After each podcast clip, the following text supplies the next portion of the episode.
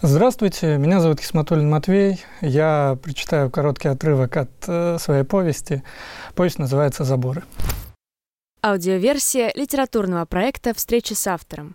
Выпуск 80 Отрывок из повести «Заборы». Читает Матвей Хисматуллин. Они прошли несколько домов в частном секторе. Олег стучал в окно, а Кузьмич доставал планшет с бумагами, чтобы выглядеть посолиднее, и стучал в дверь.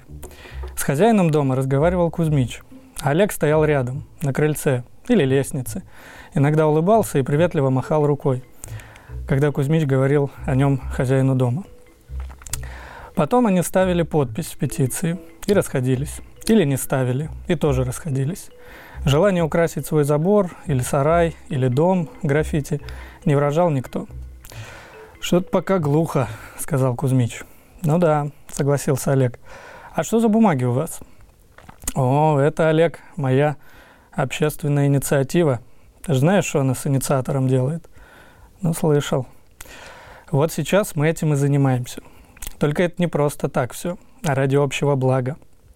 Нам с тобой еще вся округа спасибо скажет. А может, и мэр благодарность грамоту вручит. А что толку с этой грамоты?» Ну как что?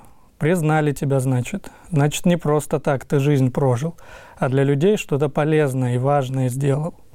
И это решает мэр? Люди это решают сами. Почему тогда именно мэр должен грамоту дарить? Ну а кто же еще? Раз люди решают, то по логике и люди должны. Хоть грамоту, хоть орден. Нарешают они, да. Мало ты пожил, Олег. Резко думаешь пока. Олег не стал спорить, и они двинулись к следующему дому. Они подошли к старому деревянному забору с табличкой «Осторожно, злая собака».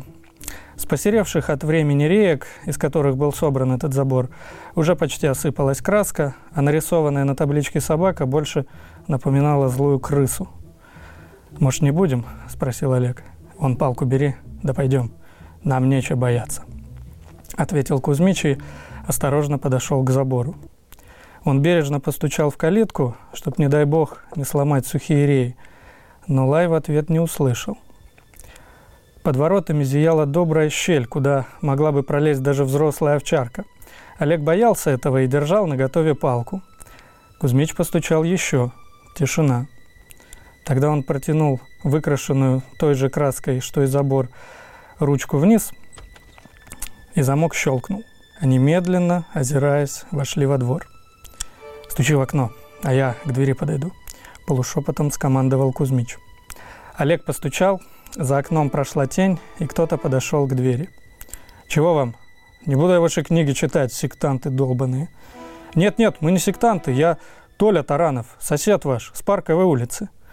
«Далеко ты забрался, сосед. Между нами он квартал целый». «Вам еще повезло, что у меня собака сдохла», мы собираем подписи за постройку храма на месте парка имени Кирова, чтобы там порядок наконец навели. А чё мне этот порядок? Идите отсюда, ничего я подписывать не буду. Да постой, мужик, засеменил Кузьмич. Ты ж хорошее дело сделаешь. Там же и парк восстановят, и всю территорию рядом. Хоть будет внукам твоим где гулять. Дверь захлопнулась. Как вы относитесь к граффити? Ну, если это какое-то красивое произведение, а не просто надписи «Слава» или что-то в этом роде, то, ну, я думаю, это, это украшает, как-то разбавляет серость, которая часто возникает. Что, по-вашему, несправедливость? Слушайте, ну это очень такой обширный вопрос. Так с кондачка на него сложно ответить. Но, наверное, это когда э, какие-то общие гласные и негласные правила, с которыми все стороны согласны, нарушаются. Вот это несправедливость. Вы боитесь собак? Сейчас нет. Сейчас я взрослый, я могу ее пнуть, крикнуть или убежать. Поэтому сейчас я не боюсь собак. Кузьмич уже собирался спускаться, как за дверью услышал шорох. Медленно под писк несмазанных петель дверь открылась. «Дело, значит, говоришь, хорошее?» – с напряжением сказал хозяин дома. «Полезное дело», – ответил Кузьмич.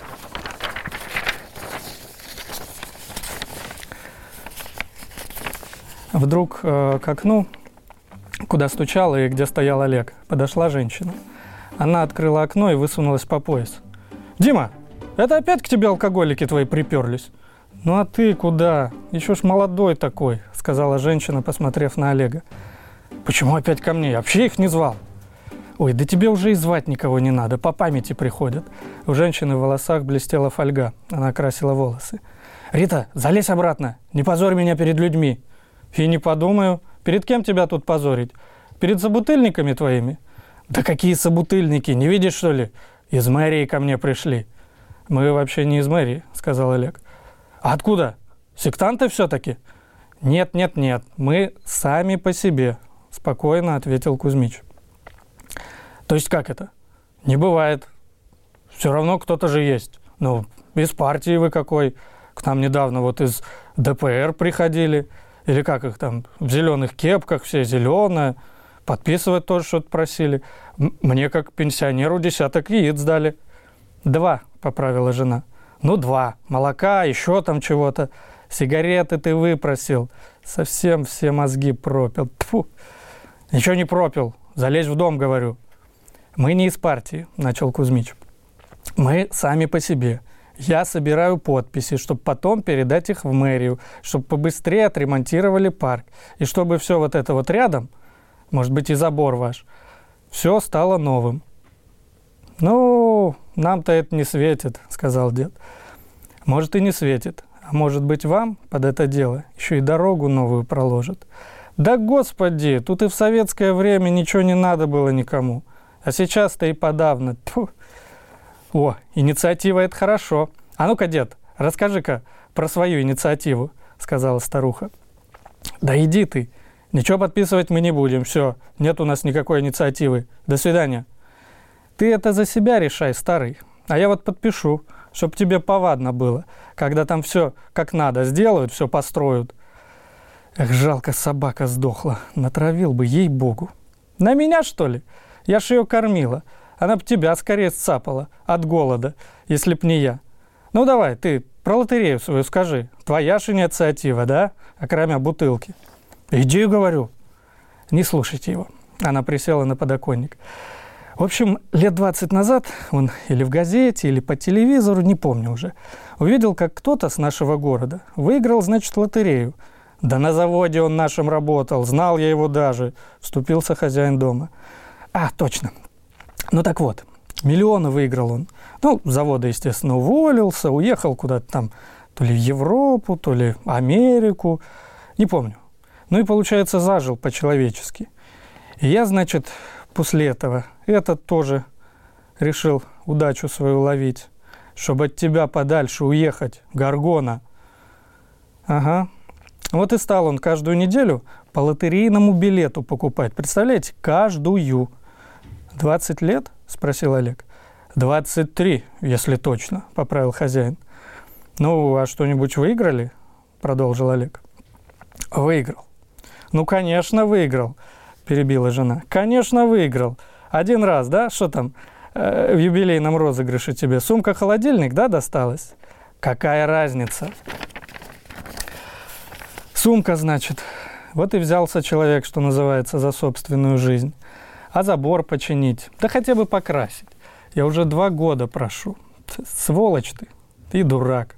Вот ты кто. А я и огород, и готовлю, и стираю, и глажу, и детей растила. А ты за всю жизнь, она начала плакать, ничего путного не сделал. Только лотерею свою. Уже бы на эти деньги за 20 лет. Сколько всего можно было. Не реви, я теперь знаю, как и правильно выбрать. 6 и 8 чаще всех выпадают. Следующий точно выигрышный будет. Лучше бы ты вместо жучки сдох, сердце бы мое успокоилось. Женщина опустила голову и тихонько всхлипывала, будто стесняясь, что ее заметят.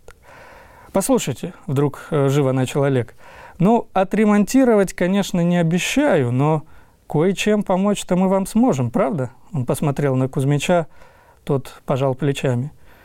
«Ну, можем». После этих слов гости принялись разукрашивать их старый, покосившийся забор. А вы участвовали в лотерее?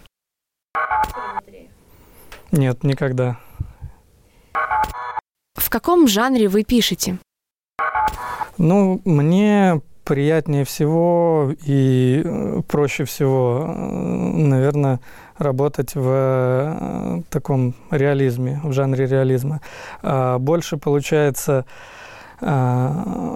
свои какие-то внутренние ощущения и мировоззрение донести до человека, который будет читать то там рукопись или когда-нибудь, когда это выйдет книгу, чем это было бы в в каком-то в каком-то другом жанре. Большое спасибо за внимание. С вами был Хисматуллин Матвей. Всего доброго. Производство Омской телевизионной компании, 2022 год.